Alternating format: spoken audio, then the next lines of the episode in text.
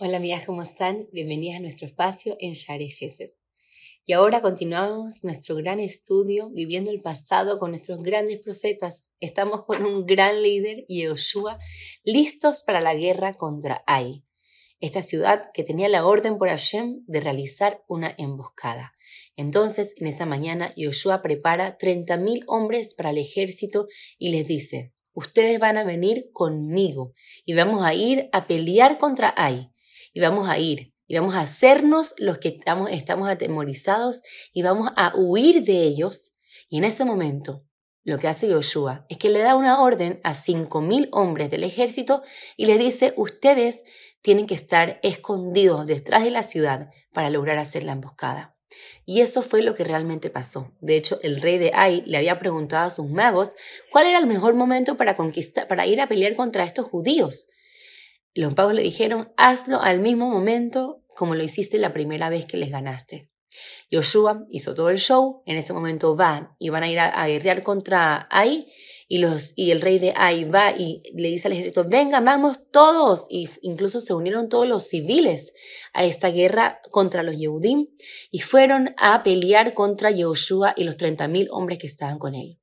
Corre, corre todo el ejército de Yoshua y en ese momento Yoshua para, se voltea y agarra su mano, la extiende con su lanza, mirando hacia la ciudad de Ai.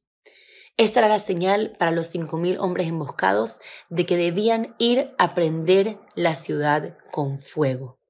Y es así donde Yoshua con el pueblo de Israel logran vencer y conquistar la ciudad de Ai. Ahora, si ustedes se recuerdan, en el pasado, en nuestra historia, también hubo algo similar. En la guerra contra Malek, Moshe tenía que agarrar y, alzar sus manos y, y Aarón y Hur tenían que estar a su lado apoyándolo. ¿Cuál era el objetivo de todo esto? El objetivo era de que los Yehudim, a través de esta señal, puedan mirar hacia el cielo y dirigir sus corazones hacia Hashem.